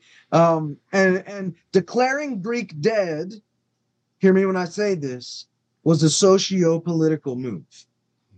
It wasn't just an academic thing. This was done as a socio-political move. And what it allowed to happen was it allowed the academy to power grab. It allowed the academy to drive a wedge between ancient and modern Greek that had never existed before. And in doing that, academics could now refer to ancient Greek as their Greek, their specialty, while the modern Greeks could deal with their modern Greek language. You see. Mm-hmm. So academics like kind of hijacked Greek from the Greeks. This division they created a false historical dichotomy between ancient and modern Greek. That's why I say the language classical, Koine, modern, they're the same language, right? But this false historical dichotomy has the, between ancient Greek and modern Greek has persisted even until today in the academy. And the main progenitors of it have been Western colleges, Bible colleges, universities, and seminaries. And in my opinion, it would not only be a socially just act, but also a historically responsible act to move away from the Erasmian or so-called Erasmian pronunciation to the Koine pronunciation to essentially give Greek back to the Greeks, as it were. Rather than acting though as detached academics, we have the main claim to it or on it. And so, why do so many seminaries and professors use Erasmian? Well, one is what they were taught, and two, it's essentially what they inherited from somebody who inherited it, who inherited it, who inherited it. But as I've suggested, they've essentially inherited what was in a way stolen. And as far as I know, I'm the only one in the last decade who has been publishing and speaking about the fact that the pronunciation we use isn't merely a scholarly issue. Those scholars would love for that to be the case, but it's also a social justice issue. I think most Greek professors don't know this history, but it's like once you do, shouldn't you do something about it? I think so. And if changing the pronunciation of a few Greek letters and syllables can be an act of social justice, then I don't think that's too big of an ask at all, especially for educated people. Let me let me ask real quick because some I know viewers who might be following along going, okay, how, how is it? What's the payoff social justice wise? How is it an issue? You know if it's a dialect or if it's a if they haven't dug into the history of it they don't know anything about the history of you know greek national culture linguistic culture any of that stuff. Um wh- why does it matter? What's what's the what's the payoff? Yeah i mean i guess we got to ask the payoff for who? Like the one changing the pronunciation or the other group of people the greek people right? Um so for the Greek people, we begin to remove this wedge that the academy has driven into their history. And like if I came along and like st- stole your land and then bequeathed that to my kids and then a 100 years later they find out that I did that, I think the just act would be to re- turn that land. Now, this gets into some really complicated stuff, but we're just talking about pronunciation here. Um, so I think there's some payoff on their end because it's a writing of historical wrongs. Mm. Um, for me, uh, the payoff is that I actually get a real historical pronunciation, not a fake one mm. that was made up. Another payoff is that I'm acting justly um, because now I know um, uh, there are some pedagogical payoffs to that as well. There's text criticisms payoff. Uh, using the proper pronunciation uh, has has a lot to do with being able to do good textual criticism. Right. Um, I think uh, it makes the language in some ways easier to learn because it sounds more natural when we get, begin to speak it or learn words. There are tons of payoffs for the person who decides to shift and use uh, the Koine pronunciation. Well, it would entail so, so it would if anybody was considering a paradigm shift in something that they've been teaching for decades, um, it would it would entail a substantial revising of. I mean, like you know, we think about um, Bill Mounce's work with Zondervan yes. and and the levels and layers of of teaching that's yes. out there. Even though it's just pronunciation, it would it would be a huge shift in how thou- hundreds of thousands of people have learned this language for Yeah. Centuries. So I can Yeah. I can see I can appreciate the magnitude of somebody being like, yeah, that's a big ask right now. Um, especially if they're, you know, established. Whereas for you, I could see why you're like, no, let's change. It needs to change. And Yeah. I- I'm an no dog in the fight. I, I, Yeah. know, Yeah. Yeah. this is all outside of my wheelhouse. So I find it as an interesting discussion. And I want, that's why I wanted to have you on to get that voice and get that idea out there because part of Disciple Dojo, it's about sparring. You don't get better unless you spar. You don't get better unless ideas are subjected to critical scrutiny, to you know being presented and then being refuted Yeah. and then being critiqued and all of that kind of stuff. And so I hope that people in the Greek teaching, speaking, writing New Testament community will watch this. I don't know if they will. I don't know if they care about Disciple Dojo, but maybe if I have a, a high level fire, a lightning rod like yourself here in the Greek world. Yeah. Lightning. lightning rod's the right way to describe it. it's such an interesting to me it's, it's a very interesting issue that never would have known existed uh, if I hadn't. I think I I, I re- first read it in Fred Long's grammar that you guys published. And Yeah. when I when I was A rebooting I my said Greek, is in that essay in the back. Yeah. that was where I read it, and then here you know saw it again in the uh, illustrated volumes, and so it was it was one of those things. One of the the beauties of having a YouTube channel is I get to talk to people about things that I think is interesting. And Yeah. if viewers think it's interesting, great. we'll find that audience. But I Right. know that there are people out there. I know there are seminarians that are just uh, like, wait a minute, what? What is the? Hopefully, it's going to pique interest and get people at least looking Yeah. at how they learned and and where where they learned and why they learned and this and that.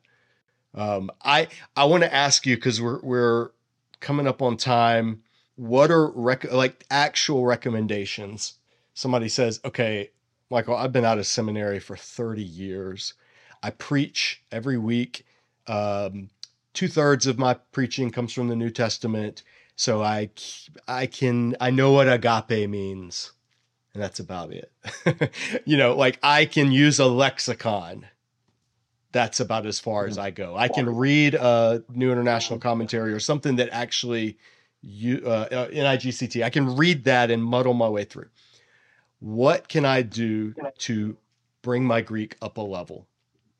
I'm on my own, a pastor in a small town, kids, job, family, whatever. Give me some give me Yeah. something tangible. Yeah, so it's a that's actually a harder question than you you maybe think it is because in some way it all comes down to two things.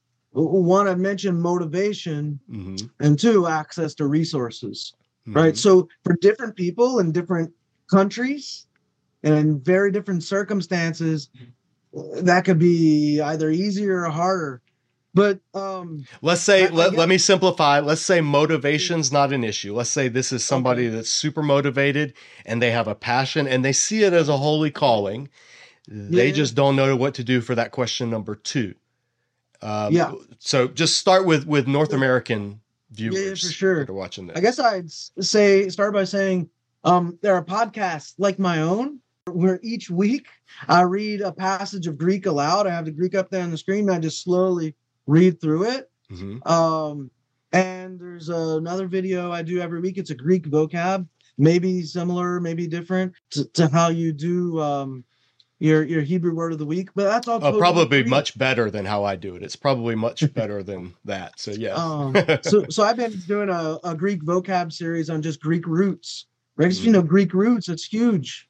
Mhm. That that's a a slow sort of entryway in, but a way to keep up with the language. Uh, we've talked about it. Glossa House has tons of resources: audio, video, digital, print, and so on. Some Mhm. truly great resources. Um, and we've just started recording classes. We hope in time to have some language courses, both live and recorded. Um, There are lots of things on YouTube. I think about like uh, Alpha with Angela, Mhm. for instance, or some of the stuff on koinegreek.com. Um, the stuff put out by a guy named Ben Kantor is really good. He has two new volumes, by the way, on the pronunciation of Koine coming out with Eerdmans. And I think they're probably going to be the go to books, probably for some generations to come. I would highly recommend stepbible.org. Uh, It's software, it's totally free. On my podcast every week, if you watch the podcast rather than just listen to it, you'll see me using it in the videos. Is it similar to? I've seen you use it, but I don't know anything about it. Where would you situate it in the realm of eSword, Logos, Accordance, uh, Bible Works? Yeah. For those who rest in peace. Uh, so I have all three of you know. I have Logos, I have Accordance, I have Bible Works. I am the like longest running hardcore Bible Works fan you might be able to meet. Uh, the computer I'm recording this on, I just got it in BibleWorks. It's the first computer probably in 15, maybe 20 years I haven't installed BibleWorks on. And now I just use stepbible.org. Um, it's free. It does everything I need it to do. It's lightning fast. And um, yeah, so I is it mostly original? Is it mostly original language stuff, uh, or is it more uh, historical commentary? what? There's some commentary on there, free commentaries, so you can access that. You can create your own interlinears, interlinears, mm-hmm. and create your own like paragraph type texts. You can have uh, windows where you have the Greek open or the Hebrew open, and then over here you have various English translations and various commentaries, all linked to your specific verses. Um, like I said, free, lightning fast. It works with English, other people's other languages Greek, Hebrew, Latin. Um, so you can put all that together and use it. I highly, highly, highly recommend it. David Instone Brewer, I think he's out of Cambridge, has been heading this up and developing it for years. And um, I can't speak highly enough of um, that. And I hope to be doing some uh, audio work with stepbible.org as well. Uh, it's entirely so online. Do you have to download anything or is it all online? You can download it and use okay. it offline or you can use it online. It's free. Uh, I would choose it any day over like an eSword or even Logos or Accordance just because of ease of access. I mean, it's that's that to me is the easiest like easiest one I've I've used. Like for me, Logos tends to get bogged down, mm. like uh, slow. I'm not a Mac user, so Accordance never really works mm. with my brain. uh, Bible Works was always lightning fast and easy. Yeah. And for me, Step Bibles, just like Bible Works. In fact, uh, Mark Cannon, who used to work as a uh, uh, for Bible Works, now is working with Step Bible, which I love seeing. Oh, good. And um, and uh, so they have some of that Bible Works blood in their yeah. genes, you know, or in, yeah. and uh, well, I'm gonna have to check that out because I was 20 years of Bible Works before I finally had to make the jump to Accordance when we moved to a Mac um, yeah, which is great. I've, but I haven't done a, I've done reviews of Bart Bible, Logos, and Accordance. I haven't done one. Sorry, uh, Logos. I want to do KEP yeah. while you're here. Uh, I haven't used uh, Step Bible, so I'm going to check it out and I'm going to maybe do a review of it in the future and, and give that because I, I want people to have options. I yeah. Disciple Dojo wants the languages to be just as much a part of biblical studies as archaeology is and just as much Amen, of a yeah. part of it as you know theolo- uh, systematic theology or any of these branches of theological inquiry and sometimes languages the language gets mm-hmm. relegated to like unattainable which is gnosticism you know then it just becomes gnostic like oh learn the secrets yeah, yeah. and then you'll really know the bible and that's nonsense right right but you do need to I, I, have some access you need to have some you know at least know where to go for sure. I should say I didn't mention that the podcast. It was called Prove Text, P R O V E Text. Mm-hmm. I run that with Fred Long as well. I have a ton of great stuff on. Fred does a, a Greek lesson on there every week uh, as well, and then he and I will sit down for a long form uh, walk through two verses uh, mm-hmm. pretty much every weekend. We've been working just verse by verse through Galatians. Uh, so all that's free. If you want to see Great. language work in action, yeah, check out Prove Text. Yeah. Uh, lots well, of great stuff on there. I'll absolutely link to that for sure. And uh, I'll link to some of the other stuff that you shared. We'll, we'll we want to, you know, I want the description to this video to be a catalog of where people can go. So let's end with this. Um, can you think of one or two? I will, I will prime the pump. I will tell you one thing where I think making uh, and you can tell me how wrong I am, although the, much of this comes from Ben Witherington. Uh, so you would have to blame Ben. But I'll give you one example of where I think having some Greek understanding makes a fairly big difference. And then you can give me one or two, you know, whatever you feel like. But for me, one of the passages where having ability to read and, and at least interact with Greek makes a, a huge difference is Romans 7.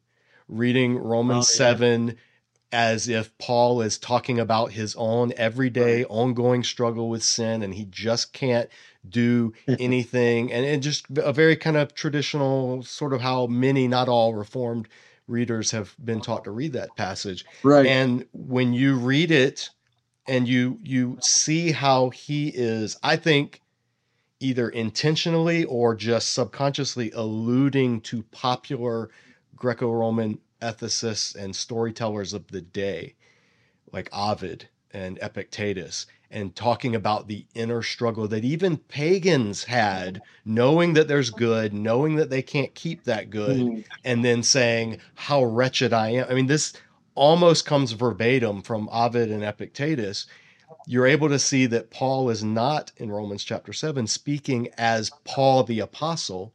He is right. speaking as this figure, either Adam or right. who is in Adam, or Adam representing of Israel, or something like that. They, did, you know, I'll let Ben Witherington and N.T. Wright debate on that. But he is speaking as a character who is in bondage to sin and not as Paul the apostle yes. in his everyday. So yeah. that to me is right. an example where knowing just being able to read the Greek text or interact with the Greek text makes an unbelievable difference in how at least knowing that that's an option when reading that passage. Obviously sure. some reform commentators whose Greek is way better than mine would disagree with me for various reasons, but that's my example what are mm. one or two or three or what do you what are some yeah, ways yeah. that greek pays off in your own st- teaching? Yeah i i actually love this question. It's a good question. I want to say too um, you mentioned before like i want to say logos while you're on the podcast oh michael. Um you know i i i used to admittedly be pretty hardcore and maybe a little militant about the pronunciation issue. Um um i've tamed a little bit I I had so many arguments on social media with people about this back in the day, and maybe that was futile. I don't know, but uh, I, these days, what I tell people, and even in that course, I I was talking about the pronunciation of Koine Greek earlier. I just tell people, you know, learn all three pronunciations. That way, you're more well-rounded and just mm-hmm. familiar. Like so that depending on who you're talking to, you can roll with punches. Right. Yeah. So learn Erasmian, learn modern, learn KEP, mm. and uh, you'll just be the better for it. Like having all that knowledge. Uh, now, when it comes to teaching it, uh, you know, I, I would prefer KEP, but is what it is. Let me yeah. so let me go back to your, your other question. How does I think I could spend like all day answering this question. um, Give me like your top honestly. one or two that yeah, really crystallize it. I mean, so uh, I was just preaching through Mark 3 20 um, uh, recently, and uh, the NIV talks about like uh, Jesus' family came uh, to seize him, and they were saying he is out of his mind. Well, when you look at the Greek, that's not at all what it says. Um, what does it uh, say? It's not the, word family is not even in there. Like it says zero about his family. So Mark 320 in the NIV and most English translation, absolutely wrong. Hmm. It says nothing about his family. The family shows up like 10, 12 verses later in like Mark 330. Um, and you know, exegetes will do these like commentators do these like hermeneutical gymnastics, exegetical gymnastics to try to like bring the family that shows up later, like import them back into the text, but they're nowhere mentioned in the Greek text. Like they're all but absent. Hmm. And then like to have it's always struck me like saying Jesus, the family is saying Jesus out of his mind. Well, that's that's one way you can tell a story. My my Aramaic professor used to always have this saying uh, when we we'd translate aloud in class. and he, he'd always have this response, "Well, that's a story you can tell." like, um, you know, and uh, the same thing, like uh jesus his family saying he's out of his mind. First of all the family's not in in the picture. But second of all saying jesus is out of his mind? Well that's a story you can tell. If you read the next few verses it's actually the religious officials if anybody who's saying jesus out of his mind they're saying he's in league with beelzebul. Mhm. right? Um so another way to translate that is uh is not he is out of his mind but it's just one word in greek um that it is amazing which raises a question well what is amazing? And who is saying it's amazing? Because it's ambiguous in the text who's speaking. Uh so it's a group but there are only two groups present because the family's not present. So it's either got to be the disciples who are in the house with jesus or it has to be the religious officials. And i'm fine with it being either one of those groups. So if it's the disciples saying it's amazing like jesus' retort to the religious officials his response to them what they're saying about him or the religious officials saying it's amazing like where does this guy get this nerve to be saying these things?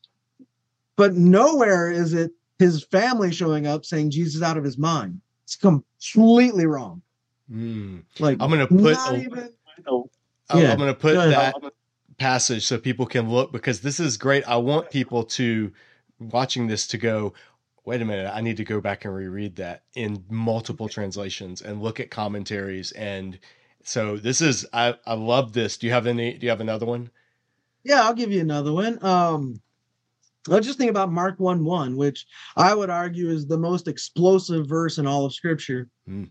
Um, and in Greek, it sounds like uh, Arche tu evangeliu Jesu Christu. Right. Um, so if you want to translate that, there's various ways to translate it, but like it's often translated in like the NIV, um, the beginning of the good news of Jesus uh Christ, Son of God. Mhm. Well, knowing Greek, once you know Greek, it- like if you're just reading that, okay, maybe it's like a title, some scholars say, or maybe it's an introduction, as some scholars say. Um, I don't buy that for a second. This this is an explosive way to start a story. This is an attention getter.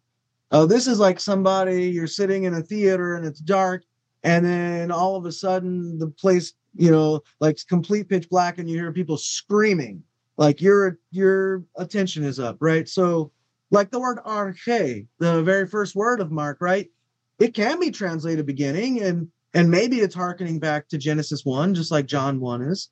Um, but it can also be translated like rule or reign, like it's that arch where we get like arch nemesis or something like that. So what what if it's saying the reign of the good news or the rule of the good news of Jesus, the anointed one, Son of God?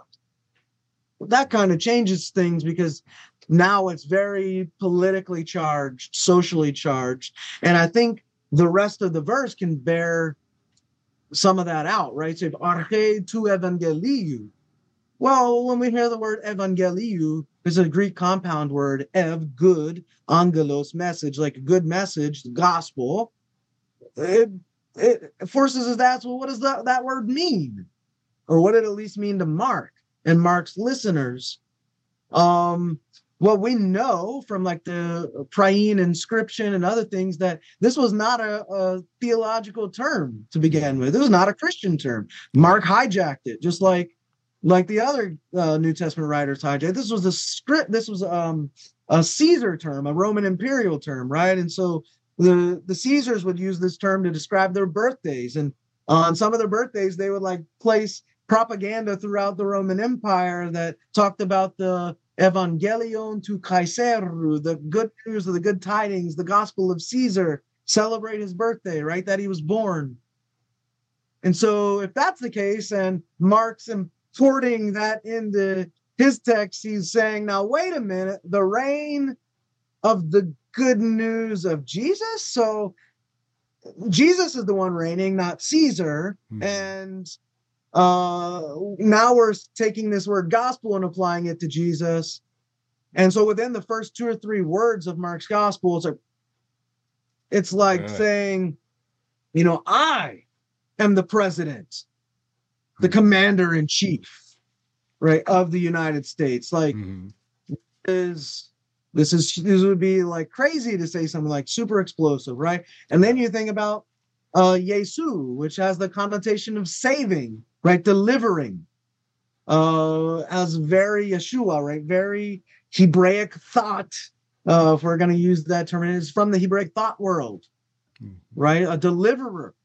So now we have this person reigning and he's delivering and the good it's his good news. And then we have the following word christos which i don't really translate as christ but it because it means anointed one. It has a, a, little bit of a different connotation of a messiah. And if you're thinking of like the hebrew thought world right? Uh priests and kings sometimes prophets but mainly priests and kings were the anointed figures the consecrated figures. So oh now this deliverer is set apart consecrated anointed for this this delivering and this reigning and this ruling and not Caesar, not anybody else.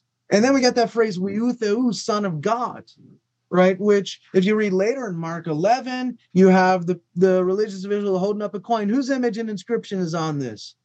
Well, we know that the coin probably had the image of the Caesar, and it would say something like, uh Divi uh Divus uh Divi Julius or something like that. Divine Divine Caesar, Divine Julius, you know? Mm-hmm. Uh, and so the the phrase son of God was usually reserved for the Caesars and the Caesars, the emperors and their sons.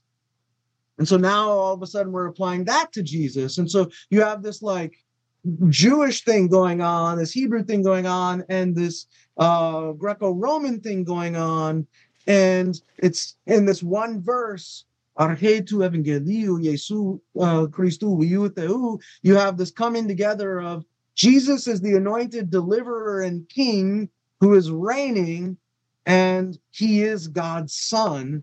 And immediately in Mark 1 1, there's this huge, big old target on Jesus's back. And you miss that if you don't know Greek mm. and you don't know the connotations of these words and the possibilities for translation. And what that does is it sets the stage for the rest of the narrative, um, especially in chapters one and two and three. By chapter three, chapter Mark 3 6, they're already ready to kill Jesus. The Pharisees and the Herodians have plotted uh, together to kill Jesus.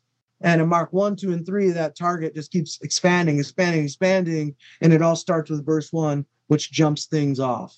Yeah. So the Greek is so rich, and you better believe, as a pastor and a preacher, I'm going to be sharing that with the people in the congregation. I'm not leaving that out.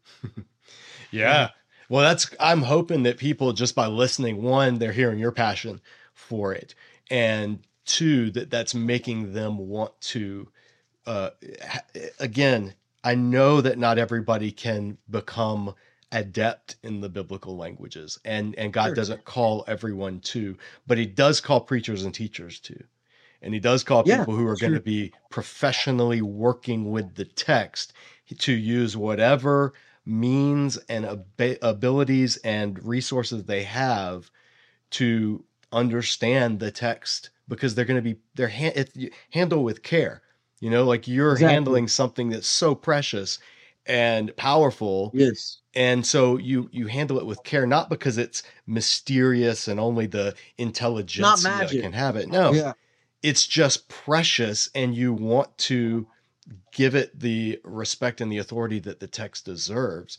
And so, yeah, yeah. So you you you folks, if you're watching this, let this press you to want to take again like i said if you're here in your biblical studies and languages knowledge go to here and then try yeah. to go to here and then here everybody's yeah. going to be on different levels everybody's exactly. going to have different amount of learning my greek's never going to be remotely anywhere near what michael's is and that's okay but i'm going to try my best to keep it functional mm-hmm. so we can at yeah. least have these type of interactive discussions and to yeah. me that is the biggest benefit of the languages is it brings you into the world of biblical scholarship in a way that there's just no way to I don't know of another way to get there than at least a basic working familiarity with the languages. What do you think about uh, Greek for the rest of us, the book that's how to do Greek without doing Greek? You a fan of that? Not? Do you know about it? Who, who, who wrote that? Is that uh I think Mounce did it. Mounce. I think Did- yeah, Mounce. yeah, I- yeah. he did an earlier. There's Greek for the rest of us and Hebrew for the rest of us. I've, Yeah, I've recommended him doing in- before. It's that light yellow cover, if I remember correctly. My version of it was something Yeah, something there's like a that. different edition now. I think it's third edition or something. I don't know. I think what he's doing in there, right, is is largely this thing of like English grammatical concepts that help with Greek. And Um, explaining and it's also explaining here is what a dative is here is what a genitive yeah, yeah, is exactly. here is what imperfect here is what aorist. It's it's kind of like they do they have one with greek and hebrew um, for people that they're never going to learn the language or be, take quizzes but if you mention this is an aorist or this is an indicative or this is some it's kind of like as a way into that. Does glossa house have something similar or do you on your website or, Yeah. or any stuff Yeah, absolutely. We actually just released another course. Uh, it's called Start Here. Hmm. Um, English grammar for students of New Testament Greek. So it's like two or three hundred grammatical concepts that I cover. Uh, you can get it in an audio or video form, but that I cover in that. perfect um, Perfect. I'll make Yeah. sure I share that. Um, I, I love that the the idea of Glossa House is making things affordable. That's one of the things that it's not charging exorbitant prices for Yeah. this amount of content. It's trying to keep the barrier of entry low. And so I will, yeah, I'll keep pointing folks your way. proof Um, text as well. Right before I uh, met with you today, I recorded 40 minutes with uh, Fred Long, and we all we did was record grammar episodes. So we have these like five, three to six minute uh, grammar episodes we put out once a week. And like today, we talked about what is grammatical voice. That was one episode. mm, What is um what is active voice was an episode. Middle voice. Passive function of the middle voice was another episode. So like we just break that down. You can get it in that course uh, for a few bucks, and you can also uh, get it on a slow rollout on the podcast. But yeah. uh, all that's free on the podcast. That's great. I'll yeah, I will include it. We'll point people there, folks. j- The languages matter and they're important. They're not. It's not Gnosticism. It's not secret hidden knowledge. It's nothing like that. It's just there's treasure to be gained through digging, and so we want to give you the tools to dig. Um, Michael, we've we've hit two hours, so I'm going to edit this Yeah, down a little bit. really? But uh, yeah. But these are dojo discussions are long form. We are unapologetic. Yeah, if Joe that's great. Rogan can have billions of listeners and do four hour conversations, I think people can handle a two hour Bible conversation. So we um, super appreciate having you on, folks. Follow Prove Text, check out Glossa House. And um, what's the best way if somebody wanted to contact you uh, to either, you know, have you come speak or to talk to you about something Yeah. or to ask a question or just what, how can people reach you? Yeah, I appreciate that. Um, uh, my email is editors at glossahouse.com, so I can be reached there. Okay. I am on um, I am on Facebook. I don't use it a lot. I Mm, I'm on Twitter. Don't use it a lot. You know, I I do check my email uh daily, and so um, you know, you can if you need to get in touch with me. email is the Yeah, best way to reach you. Very good way to do that. Yeah. Okay. But if there are people out there that would love to reach me or you know talk more, then certainly uh, I'm I'm open to that. Yeah. Yeah. Well, brother, I appreciate you sitting and chatting with us. It's good to have you in the Yeah, dojo, thanks, and hopefully, I'm going to Yeah. come visit Hawaii one day, and you can show me around, and and I will not get lost on some trails. So, all right, Yeah. brother. Well, thank you so much, Alright. and it's great talking to you. Take care. All right, man. Take care. Aloha. So I hope you enjoyed this discussion with Dr. T. Michael Halcomb. We're going to have Michael back on in the future, hopefully. I want to talk some more New Testament Koine stuff with him. I want to ask him some questions that I have. And once again, I want to point you guys to Glossa House and their resources. They've got vocabulary guides, they've got illustrated books of the Bible, they've got textbooks, grammars, videos. Disciple Dojo is a big fan of what Glossa House is doing, and we want you guys to know about them. Check the links in the description below for that and the other resources that we discussed in this episode. Thanks for watching, and we'll see you back here next time at Disciple Dojo.